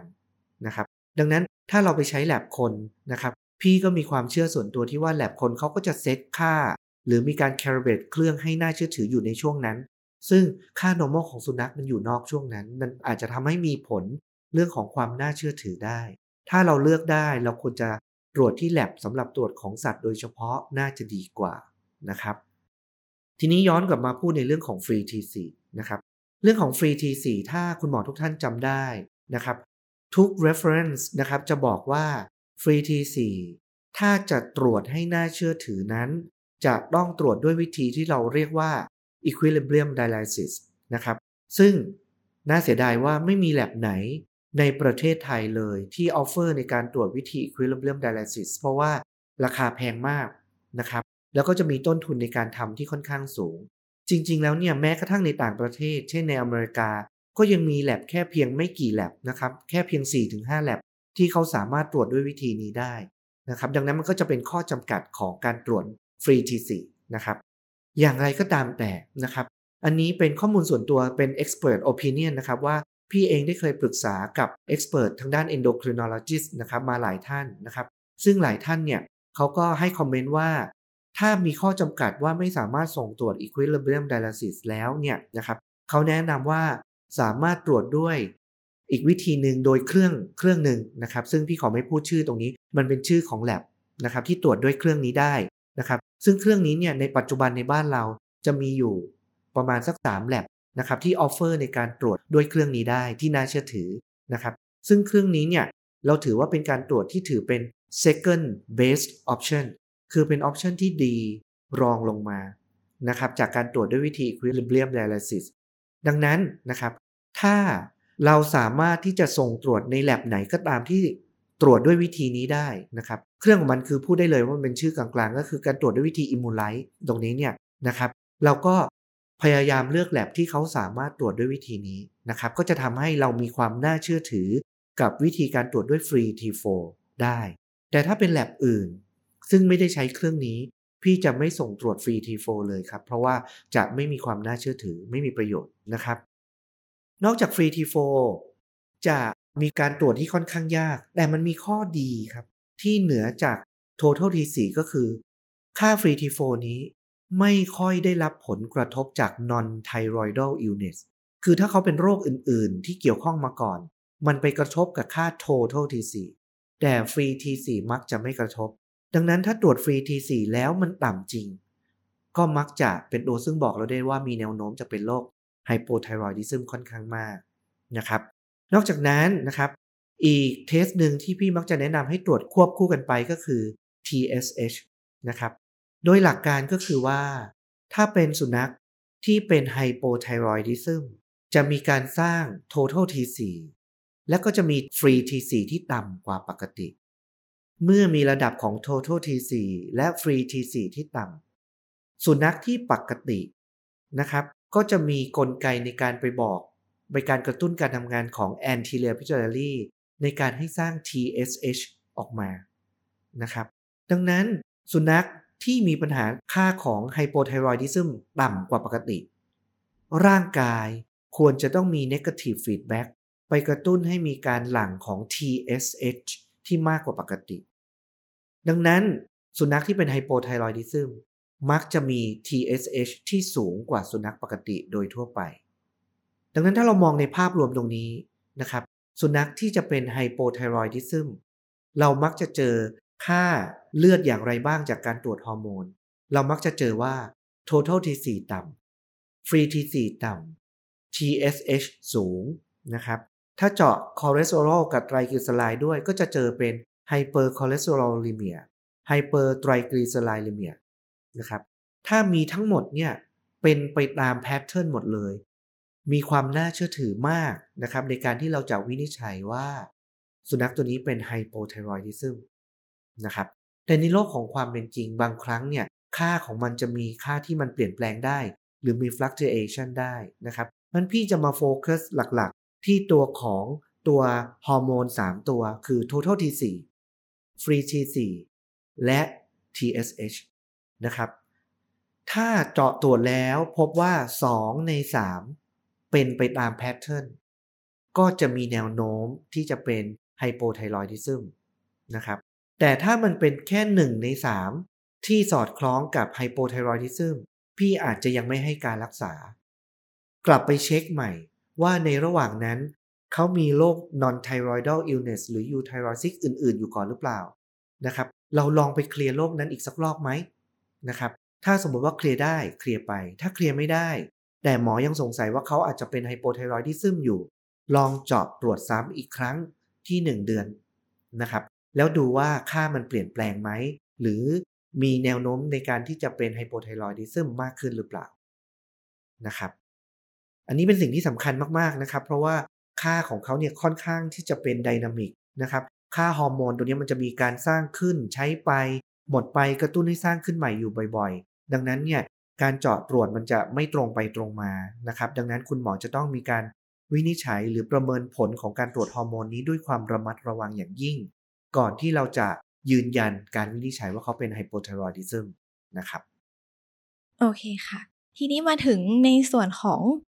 ปัจจัยที่มีผลในการ แปรผลในการทำงานของต่อมไทรอยด์อะค่ะ อย่างที่อาจารย์บอกไปตอนแรกว่าจะมีโรคต่างๆ ที่จะมีผลต่อ total T4 ใช่ไหมคะทีนี้อยากทราบว่านอกจากโรคต่างๆ แล้วยังมีอื่นๆอีกไหมคะเป็นคำถามที่ดีมากๆนะครับ เพราะว่านอกจากโรคต่างๆ อย่างที่บอกไปแล้วเมื่อสักครู่เนี่ยประวัติในเรื่องของการใช้ยาก็มีความสำคัญ และมีความจำเป็นในการที่คุณหมอจะใช้ประกอบการประเมินว่าควรจะเจาะตรวจระดับของ total T4 หรือเปล่านะครับ เพราะว่ามีรายงานว่า ยาหลาย ๆ ตัวนะครับ จะมีผลนะครับทำให้ระดับของ total T4 นั้นต่ำกว่าปกตินะครับ แต่ก่อนอื่นพี่ต้องขอบอกก่อนว่า ยาเหล่านี้นะครับ ที่เรากำลังจะพูดถึงตรงนี้เนี่ย จะมีผลทำให้ระดับของ total T4 ต่ำทำให้มีผลต่อการวัดระดับของ total T4 นะครับ ไม่ใช่แปลว่า ได้รับยาตรงนี้แล้วค่า total T4 ต่ำจนเกิดภาวะของการเป็นโรค hypothyroidism นะครับ ส่วนใหญ่มันไม่ได้ทำให้เป็นโรคทำให้แค่ระดับต่ำกว่าปกติ ในการที่เราจะวัดแล้วมาวินิจฉัยโรคเท่านั้นนะครับ มักจะไม่ได้ต่ำถึงระดับที่ก่อให้เกิดโรค hypothyroidismนะครับ ตัวยาใดบ้างนะครับที่จะมีผลก็ได้แก่ยาในกลุ่มของ glucocorticoid นะครับ ยาในกลุ่มของ phenobarbital ยาในกลุ่มของ sulfonamide นะครับหรือกลุ่มของแอสไพรินตัวนี้เนี่ยมีรายงานว่า ถ้าได้รับยาในกลุ่มนี้อยู่เนี่ยอาจจะมีผลได้ ดังนั้นถ้าเราสามารถที่จะหยุดยานี้ได้นะครับ ก่อนที่จะทำการตรวจระดับของ thyroid hormone ตรงนี้เนี่ยก็จะเป็นสิ่งที่เป็นประโยชน์มากทำให้มีความน่าเชื่อถือของผล test ตรงนั้นมากขึ้นนะครับ แต่ก็จะมีข้อจำกัดครับ เพราะว่าสุนัขบางตัวนะครับ เช่นสมมุติอยู่ในภาวะของ epilepsy นะครับหรือ seizure ที่จำเป็นจะต้องได้รับยาในกลุ่มของ phenobarbital อยู่ตลอด ในการที่จะกดอาการชัก บางทีเราก็ไม่กล้าที่จะไปหยุดยากันชักตรงนี้ เพื่อที่จะมาเจาะตรวจในระดับของฮอร์โมนนะครับ เพราะฉะนั้นตรงนี้เนี่ยก็จะเป็นเรื่องที่คุณหมอจะต้องมีการคุยกับเจ้าของนะครับในการที่จะประเมินหรือว่าแนวทางในการทำว่าเจ้าของยินดีไหม ในการที่จะหยุดยาเหล่านี้ เช่นหยุดยากันชัก สักประมาณ 2 สัปดาห์ ซึ่งก็มีโอกาสที่จะชักขึ้นมาในระหว่างนั้น เพื่อที่เราจะได้ เจาะตรวจระดับของไทรอยฮอร์โมนแล้วมีความน่าเชื่อถือมากขึ้นนะครับ อันนี้ก็จะต้องมีการพูดคุยกับเจ้าของอย่างชัดเจนนะครับ เพราะฉะนั้นก็ขอฝากคุณหมอทุกท่านไว้ด้วย ก่อนที่จะสงสัยไฮโปไทรอยดิซึมแล้วจะเจาะตรวจวัดระดับของฮอร์โมนตรงนี้นะครับ ก็มีความจำเป็นจะต้องซักประวัติในเรื่องของการใช้ยาด้วยนะครับ นอกจากนั้นอย่างที่ผมได้บอกมาแล้วเมื่อตอนต้นว่า ก็จะมีสุนัขบางพันธุ์นะครับ ที่จะพบว่าระดับของไทรอยนั้น มักจะต่ำกว่าสุนัขพันธุ์อื่น นะครับแล้วอาจจะทำให้เราสงสัยว่าเขาจะเป็นไฮโปไทรอยดิซึมหรือเปล่านะครับสุนัขกลุ่มนี้ก็ได้แก่สุนัขในกลุ่มของ Greyhound นะครับ Scottish Deerhound นะครับและอีกพันหนึ่งซึ่งเลี้ยงบ่อยในบ้านเราซึ่งน่าสนใจก็คือ Siberian Husky นะครับซึ่งบ้านเรามีการเลี้ยงอย่างเยอะมากนะครับเพราะฉะนั้นตัวเนี้ยคุณหมอก็ต้องพึงระวังว่าสุนัขในกลุ่มพันนี้ มักจะมีระดับของไทรอยที่ต่ำกว่าปกติ แต่นะครับ ระดับของไทรอยที่ต่ำกว่าปกตินั้นนะครับก็อยากจะให้คุณหมอดูที่แมกนิจูดหรือระดับของฮอร์โมนไทรอยด้วย การที่บอกว่าพันนี้มีระดับต่ำกว่าปกติ ไม่ใช่ว่ามีการต่ำมากหรือเตี้ยมากนะครับไม่ใช่ต่ำเตี้ยเรียดินนะครับสมมุติโดยทั่วไปอย่างที่บอกไปแล้วค่า normal ของ T4 ในสุนัขจะอยู่ในระหว่าง 1.5 ถึง 3 ไมโครกรัม per deciliter นะครับ สุนัขในกลุ่มของพันธุ์ไซบีเรียนฮัสกี้ที่มีรายงานออกมา มักจะพบว่าเขาจะอยู่ในระดับประมาณสัก 1.1 1.2 ตรงนี้ครับ ก็จะต่ำกว่าปกติเล็กน้อย แต่ไม่ได้ต่ำมาก แต่ถ้าเผอิญคุณหมอเจอสุนัขพันธุ์ไซบีเรียนนะครับที่เจาะเลือดออกมาแล้ว พบว่าค่า total T4 นั้นต่ำกว่า 0.5 มีระดับประมาณ 0.7 0.8 อันนั้นถือว่าต่ำค่อนข้างมาก เพราะตัวนี้เนี่ยก็จะบ่งบอกว่าแม้จะเป็นไซบีเรียนฮัสกี้แต่ ตัวนั้นก็จะมีแนวโน้มของการเป็นไฮโปไทรอยดิซึมได้ค่อนข้างมากนะครับ อย่างที่บอกไปแล้วในตอนต้นเช่นเดียวกันนะครับว่า สุนัขที่มีอายุมากบางตัวด้วยความที่การทำงานหรือฟังก์ชันการทำงานของทุกระบบในร่างกายรวมทั้งไทรอยแกลนก็อาจจะน้อยลงด้วย ก็อาจจะมีการสร้างระดับของ total T4 ที่ต่ำลงบ้างเล็กน้อยนะครับ เช่นเดียวกันนะครับ ถ้าเราดูที่ค่า normal reference ที่ 1.5-3 ไมโครกรัม per deciliter สุนัขแก่ก็อาจจะมีค่าอยู่ระหว่าง 1 1.1 1.2 ประมาณนี้นะครับที่ไม่ต่ำมาก แต่ถ้าเราเจอว่าสุนัขที่อายุมากนะครับแล้วมีค่าที่ค่อนข้างต่ำต่ำกว่า 0.5 ต่ำกว่า 0.8 ตัวนี้ ก็จะมีแนวโน้มว่าอาจจะเป็นไฮโปไทรอยดิซึมได้ เช่นเดียวกันนะครับอันนั้นคือในภาพรวมของเวลาที่เราจะเจาะตรวจในระดับของไทรอยฮอร์โมนนะครับก็จะมีนอกเหนือจากโรคต่างๆแล้ว ก็จะมีข้อที่ควรคำนึงถึงในเรื่องของ ตัวยาที่ใช้มาก่อนนะครับ หรือพันธุ์แล้วก็อายุของตัวสัตว์เช่นเดียวกันครับ ค่ะอาจารย์ทีนี้มาต่อในส่วนสำคัญค่ะ ก็คือในส่วนของการรักษาค่ะ อยากทราบว่าในโรคไฮโปไทรอยดิซึมเนี่ยค่ะ เรามีหลักในการรักษายังไงบ้างคะครับ หลักที่สำคัญนะครับสำหรับในเรื่องของไฮโปไทรอยดิซึมอย่างแรกเลยครับที่พี่ต้องย้ำก่อน คุณต้องมั่นใจว่าเขาเป็นไฮโปไทรอยดิซึมจริง ๆ นะครับ เพราะว่าอย่างที่บอกมันมักจะเป็นปัญหาในเรื่องของ euthyroidic หรือ non-thyroidal illness ที่มามีผลกับระดับไทรอยทำให้เกิด misdiagnosis ได้นะครับ ถ้าสมมติว่าเราสามารถยืนยันการวินิจฉัยได้แล้วว่าเขาเป็นไฮโปไทรอยดิซึมจริง ๆ นะครับ มีหลักที่สำคัญในการรักษาก็คือว่า เราจะต้องมีการมอนิเตอร์นะครับในเรื่องของระดับยาที่อยู่ในกระแสเลือดนะครับ ควบคู่ไปกับการตอบสนองทางคลินิกนะครับ ซึ่งขึ้นอยู่กับว่า อาการที่สัตว์เขามาแสดงออกตรงนั้น เป็นอาการอะไร เป็น metabolic sign หรือเป็น dermatological sign หรือเป็น sign อื่น ๆ หรืออาจจะเป็นหลาย ๆ กลุ่มของอาการทางคลินิกร่วมกันก็ได้นะครับคือต้องดูควบคู่กันไปนะครับเราจะไม่ดูแค่ระดับของยาในกระแสเลือด ระดับของ thyroid hormone ในกระแสเลือดนะครับหรืออาการทางคลินิกเท่านั้นต้องดูควบคู่กันไปเสมอนะครับเดี๋ยวพี่จะพูดต่อไปในช่วงท้ายว่าในแง่ของการมอนิเตอร์ เราจะต้องมีการมอนิเตอร์อย่างไร นะครับ ทีนี้เรามาพูดถึงเรื่องของ treatment of choice หรือในแง่ของการรักษาแล้วว่า เราจะมีตัวเลือกในการรักษาอย่างไรนะครับ ในการรักษาทั่วไปแน่นอนนะครับ สิ่งที่เขา recommend ก็จะเป็นในเรื่องของการให้ oral levothyroxine นะครับ ในการไปทดแทนนะครับ ระดับของไทรอยฮอร์โมนที่ร่างกายสร้างไม่ได้ หรือมีน้อยกว่าปกติ แต่ในแง่ของการเริ่มต้นการรักษานั้น เราจะแบ่งออกเป็น2เฟสครับเฟสแรกเราเรียกว่าเป็น initial phase หรือเป็น initial treatment นะครับแล้วก็เฟสที่ 2 จะเป็นในเรื่องของ maintenance phase นะครับหรือการรักษาในเรื่องของ long term treatment ในแง่ของ initial treatment เวลาที่เราจะเริ่มต้นในการรักษานะครับโดสที่เขา recommend ก็คือ 20 ไมโครกรัม ต่อกิโลกรัมนะครับวันละ 2 ครั้งนะครับโดยที่โดสนี้เนี่ยจำเป็นจะต้องมีการให้โดสนี้เป็นพื้นฐานหลักก่อนนะครับ แต่เราอาจจะมีการปรับโดสได้บ้างนะครับ โดยเฉพาะอย่างยิ่งในสุนัขพันธุ์ใหญ่ นะครับ ถ้าเป็นสุนัขพันธุ์ใหญ่ แล้วเราใช้โดส 20 ไมโครกรัมต่อกิโลกรัม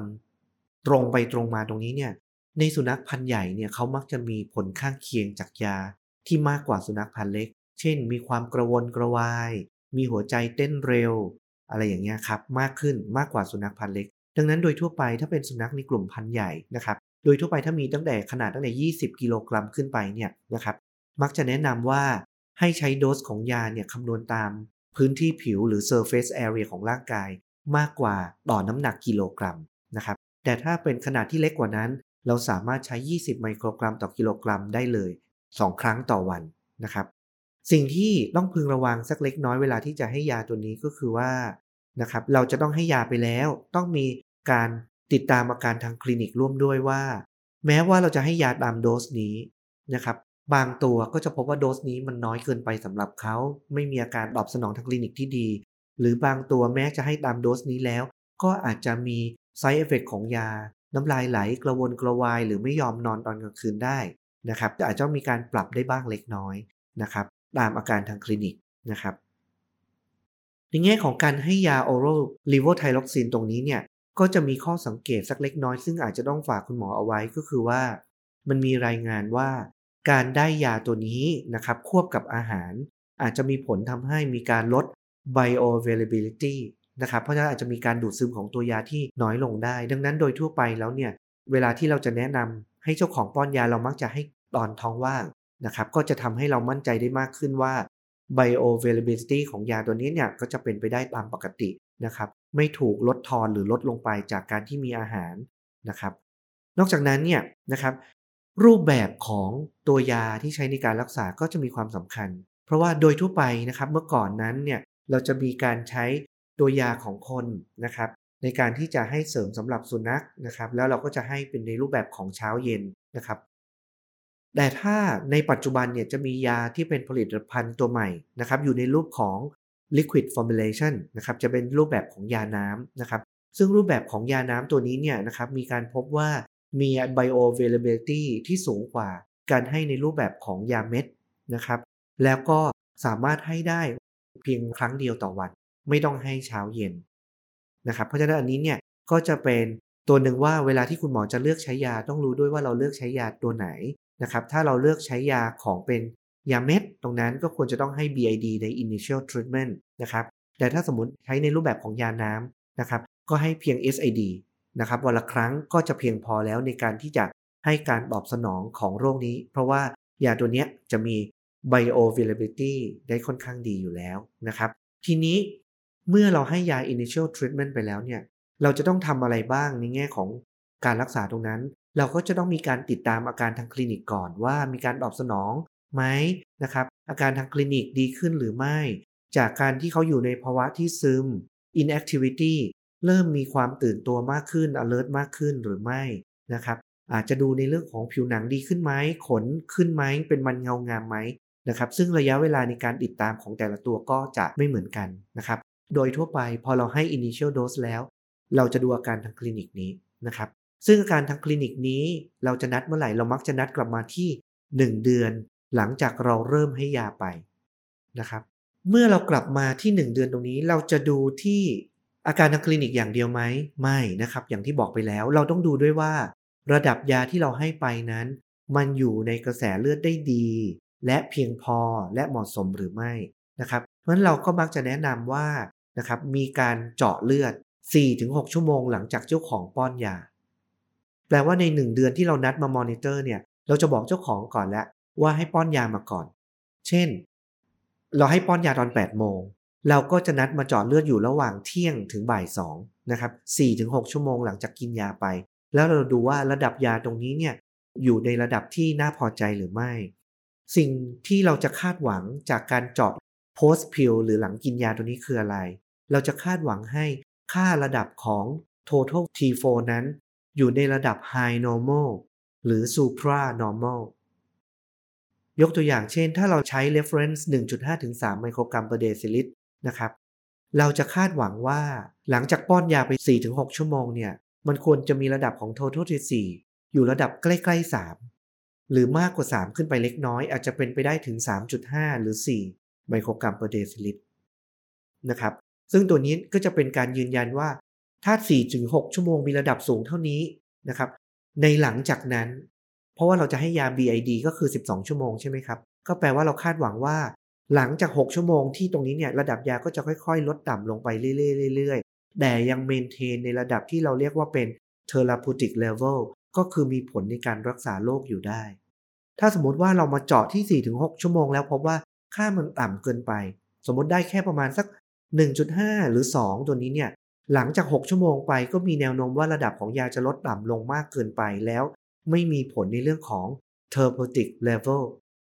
ในช่วงระยะเวลานี้ ก็อาจจะทำให้การควบคุมหรือการออกฤทธิ์ของยาไม่ได้ผลดีนักในระยะยาวนะครับนั้นโดยทั่วไปถ้าสมมุติเรามามอนิเตอร์แล้วว่า ระดับของ total T4 ในกระแสเลือดนั้นเหมาะสมแล้ว เราก็จะให้โดสนั้นต่อไป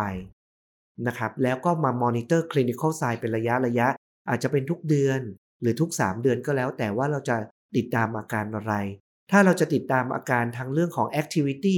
มักจะภายใน 1 เดือนเราก็จะเห็นผลแล้วว่า alert มากขึ้น ตื่นตัวมากขึ้น นอนมุมห้องลดลง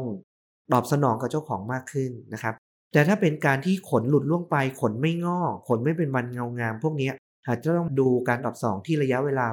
2-3 เดือนถึงจะเริ่มเห็นการตอบสนองนะครับ แล้วเมื่อไหร่ก็ตามแต่ที่เราให้โดสนี้แล้ว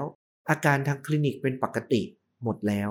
เช่น ผิวหนังเป็นปกติและขนขึ้นเป็นมันเงางามแล้วนะครับ สุนัขมีการตื่นตัวดี มีการตอบสนองกับสิ่งเร้า หรือตอบสนองกับสิ่งแวดล้อมได้ดีหมดแล้ว ทุกอย่างเหมือนสุนัขปกติแล้ว เมื่อนั้นเราก็จะเริ่ม maintenance treatment หรือ maintenance dose ของเขาในการรักษา ซึ่ง maintenance treatment เนี่ยเราก็จะเป็นการให้ยาในโดสเดิม ที่เราปรับแล้วมันเหมาะสมกับอาการทางคลินิก และระดับยาในกระแสเลือดของเขานะครับ เพียงแต่เราลดจากการให้วันละสองครั้งจาก BID มาเป็น SID เท่านั้นเอง แล้วก็ให้ตลอดชีวิตครับ สิ่งหนึ่งที่เจ้าของจะต้องพึงตระหนักก็คือโรค hypothyroidism อย่างที่บอกไปแล้วว่า มันมักจะเกิดจากการเสื่อมจาก autoimmune ที่มาทำลายตัว thyroid glandดังนั้นเมื่อไทรอยแกลนมันเสียหายแล้ว มันก็เสียหายไปเลย มันไม่เกิดการรีเจเนเรตขึ้นมาใหม่ ดังนั้นโรคนี้จะต้องให้การรักษาแบบ lifelong therapy ก็คือให้การรักษาโดยการเสริมฮอร์โมนนี้ตลอดชีวิตนะครับ แต่ถ้าสมมติว่าในช่วงของ initial treatment นั้น เราให้การรักษาด้วยยาชนิดเป็น oral liquid levothyroxine ซึ่งตอนเริ่มต้นเราก็ให้วันละครั้งอยู่แล้วนะครับ ในช่วงของ maintenance treatment เราก็ให้วันละครั้งต่อไป เราไม่ต้องปรับความถี่นี้นะครับก็จะทำให้มีความสะดวกกับเจ้าของนะครับในแง่ที่ไม่ต้องปรับโดสยาไปมา ให้ยาชนิดเดียวโดสเดียวนะครับความถี่เดียวคือวันละครั้งตลอดไปเลย ตั้งแต่ initial treatment ไปจนถึง maintenance treatment นะครับ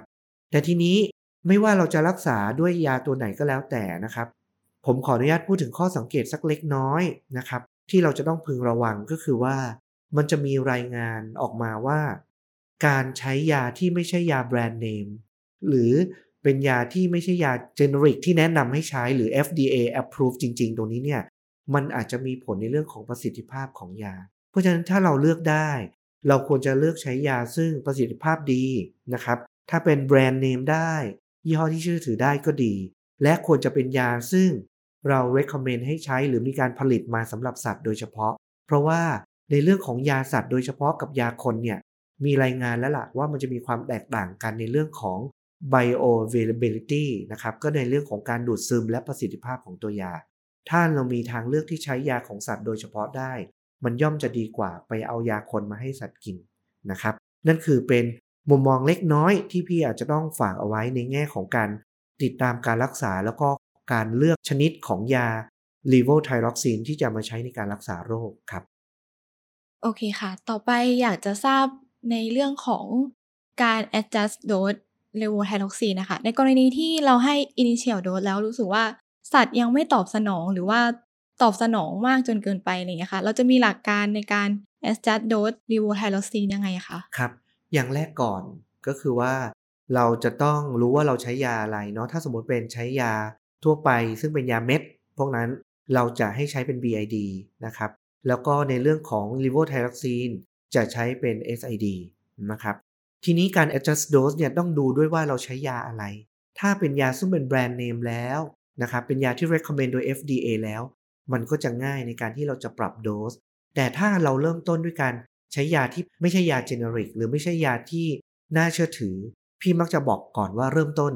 เปลี่ยนชนิดของยาก่อนมาใช้ยาที่มันเป็นยาซึ่งเป็น FDA approved หรือน่าเชื่อถือก่อน ไม่งั้นเนี่ยเราจะไม่สามารถประเมินได้อย่างชัดเจนเลยนะครับ แล้วอย่างที่บอกไปเมื่อสักครู่การ adjust เราก็จะต้องมีการเจาะเลือดตรวจดูระดับของ total T4 ควบกับอาการของเขาอีกทีหนึ่งนะครับ ถ้า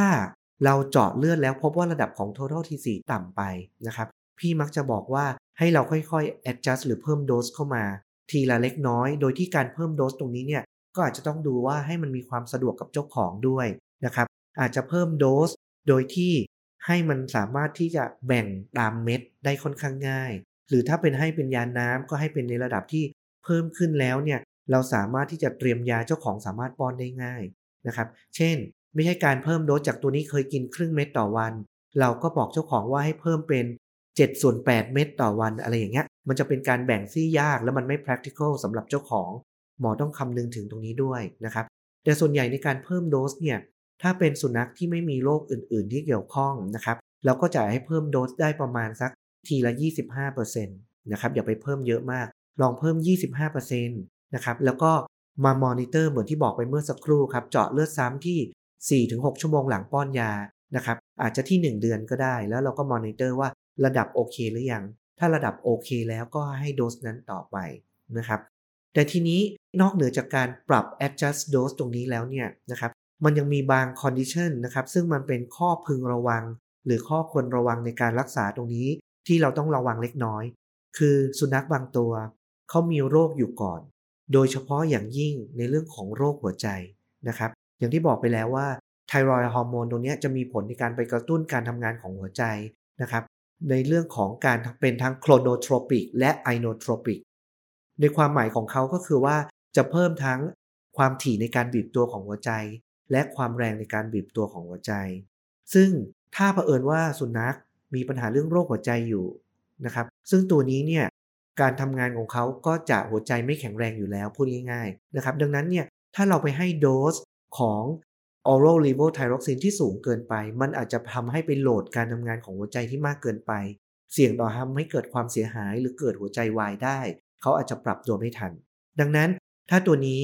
มีประวัติของการเป็นโรคหัวใจหรือเป็น heart disease อยู่ก่อนแล้วนะครับ เรามักจะแนะนำว่า ตอนเราเริ่มต้น initial treatment ตรงเนี้ยเราควรจะเริ่มต้นแค่ประมาณ 25%ถึง 50%ของโดสที่ recommend อย่าเพิ่งไปให้ full dose มันมีโอกาสที่จะมีผลเสียกับการทำงานของหัวใจได้นะครับ ค่ะต่อมาค่ะอาจารย์ในกรณีที่เราให้levothyroxine ไปแล้ว แล้วสัตว์ไม่ตอบสนองต่อการรักษาค่ะ หรือว่า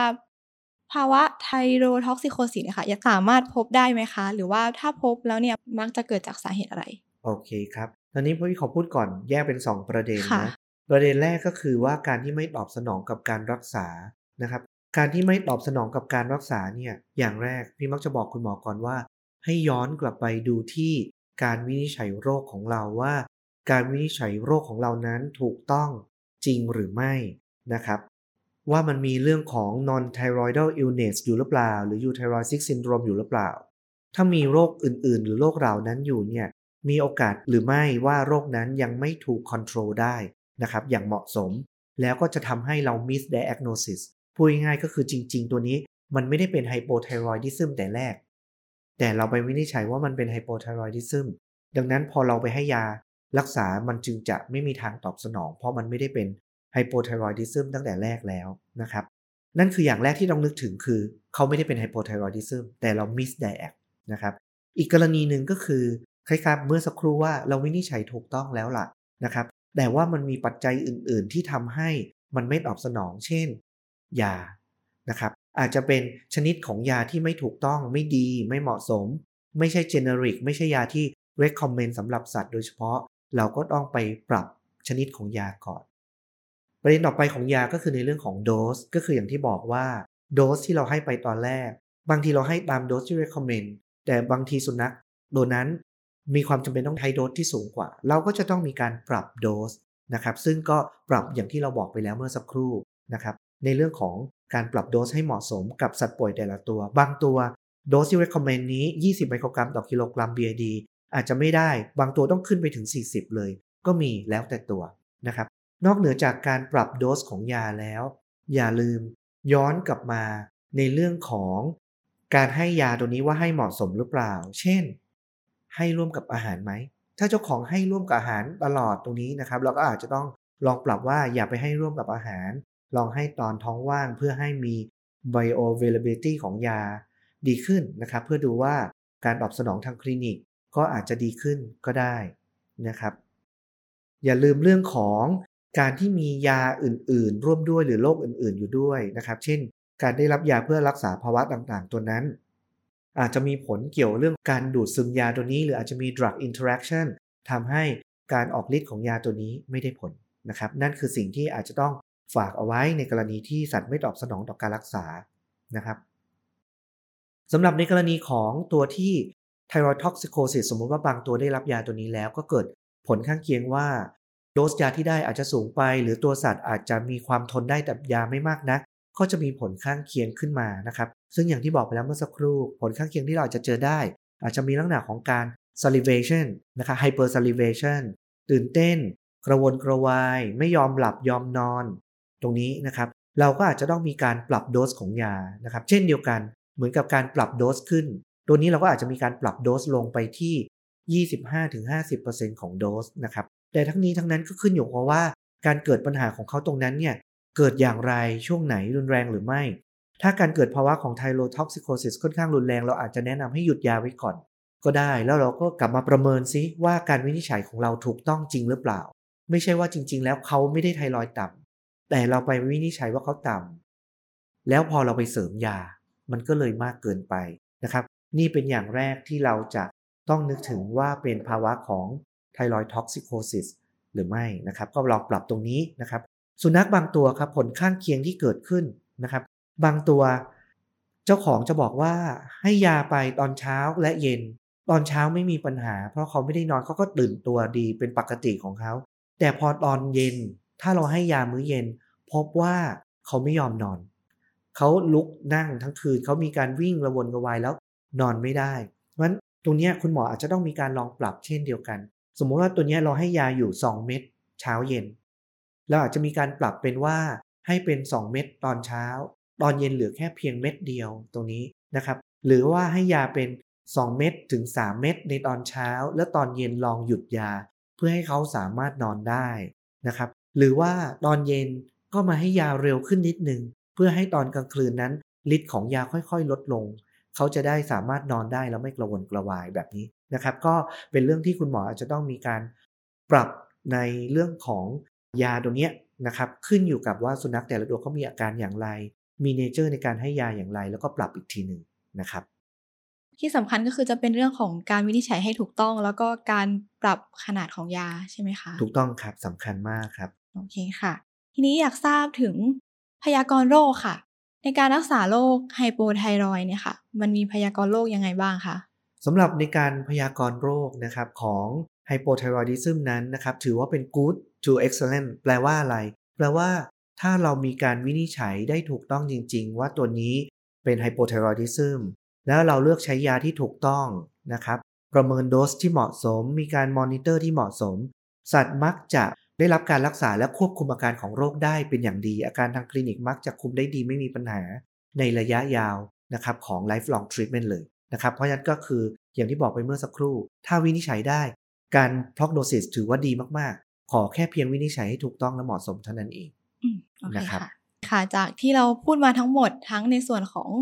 โรคอาการการวินิจฉัยไปจนถึงการรักษาค่ะ อยากให้อาจารย์ช่วยสรุป สั้นๆนิดนึงค่ะว่าสิ่งสำคัญในการดูแลสัตว์ที่ป่วยด้วยโรคไฮโปไทรอยดิซึมเนี่ยค่ะครับคุณหมอควรจะนึกถึงอะไรบ้างคะครับ อย่างแรกก่อนนะครับก็จะต้องนึกถึงเหมือนกับโรคทุกโรคนะครับ คุณหมอจะต้องมีการซักประวัติ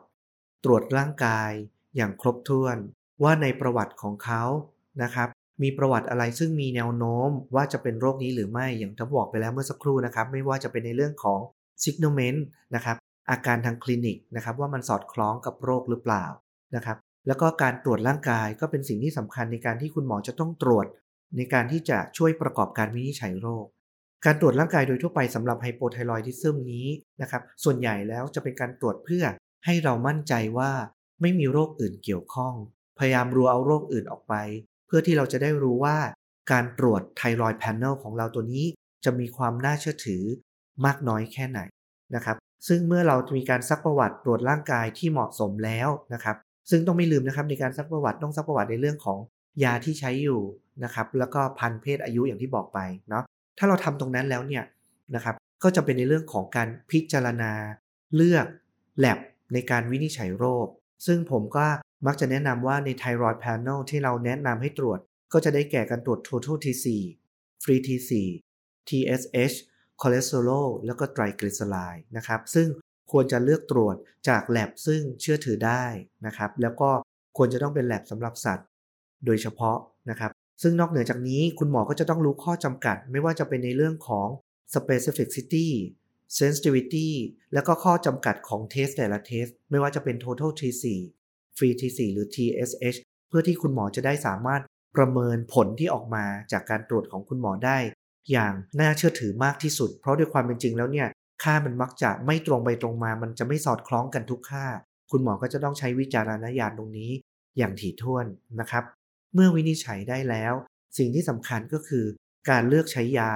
นะครับ ชนิดของยาและโปรโตคอลในการรักษาอย่างถูกต้องและเหมาะสมนะครับ โดสของยาจะต้องเหมาะสมนะครับ ในเรื่องของความถี่ที่ใช้ ในเรื่องของ ประเภทของยาที่ใช้ว่าเป็นยาที่เป็นแบรนด์เนมหรือไม่เจเนริกหรือไม่นะครับก็จะมีผลในการที่จะทำให้การประสบความสำเร็จในการรักษาเนี่ยมีมากขึ้นนะครับ หลังจากเลือกยาแล้วนะครับ สุดท้ายคือคุณหมอก็จะต้องมีการมอนิเตอร์การตอบสนองในการรักษา ก็จะต้องมีการมอนิเตอร์ทั้งในเรื่องของระดับของยาและอาการทางคลินิกควบคู่กันไป เมื่อไหร่ก็ตามที่เรามีการ manage ได้แล้วในระดับของ maintenance treatment แล้ว ก็สามารถให้การรักษานี้เป็น lifelong therapy ตลอดไปนะครับ ก็จะทำให้ประสบความสำเร็จในการรักษาได้อย่างถูกต้องแล้วเหมาะสมสำหรับในภาวะของ hypothyroidism ครับ โอเคค่ะ ก็เรียกได้ว่าครบถ้วนมาก ๆ ค่ะ ในส่วนของโรค hypothyroidism ในสุนัขนะคะ ค่ะสำหรับวันนี้ก็จบกันไปแล้วนะคะสำหรับ VPN Podcast ค่ะ เราต้องขอบคุณอาจารย์ชัยยศมาก ๆ เลยค่ะ ที่ช่วยมาแบ่งปันความรู้ดี ๆ ให้เราฟังค่ะ สำหรับการรักษาสุนัขนะคะที่มีภาวะ hypothyroidism ค่ะ โดยการให้ thyroid hormone ทดแทน ก็อย่าลืมนึกถึง Leventa หรือว่า levothyroxine sodium ค่ะ เป็นอีกหนึ่งทางเลือกนะคะ และที่สำคัญก่อนจะเลือกใช้ยาในกลุ่มนี้นะคะ ก็ต้องศึกษาขนาดยาแล้วก็ข้อควรระวังในการใช้ยาด้วยค่ะ โดยหากคุณหมอมีข้อสงสัยเพิ่มเติมเกี่ยวกับตัวยา ก็สามารถสอบถามไปยังผู้แทนจำหน่ายของบริษัท MSD ได้เลยค่ะ สุดท้ายนี้ค่ะ ต้องขอขอบคุณคุณหมอทุกท่านมาก ๆ เลยค่ะสำหรับการติดตามรับฟังนะคะสำหรับใครที่ฟังผ่าน Facebook Live นะคะ อย่าลืมกดปุ่ม See First ให้เพจ VPN ด้วยค่ะ หรือถ้าใครที่ชมผ่าน YouTube ฝากกดปุ่ม Subscribe แล้วก็กดปุ่มกระดิ่งเพื่อแจ้งเตือนด้วยนะคะ นอกจากนี้เราก็ยังมีอีก 2 ช่องทางค่ะ ก็คือ Spotify แล้วก็ Apple Podcast ค่ะ ฝากค้นหาคำว่า VPN Podcast แล้วก็กดติดตามกันด้วยค่ะ ส่วนถ้าใครมีความคิดเห็นยังไงเกี่ยวกับประเด็นนี้ หรือว่าครั้งต่อไป อยากจะให้เราไปพูดคุยกับอาจารย์ท่านไหนหรือว่าเรื่องอะไรนะคะ ก็สามารถคอมเมนต์กันมาด้านล่างได้เลยค่ะ วันนี้ VPN Podcast แล้วก็อาจารย์ชัยยศต้องขอลาไปก่อนนะคะ สวัสดีค่ะ สวัสดีครับ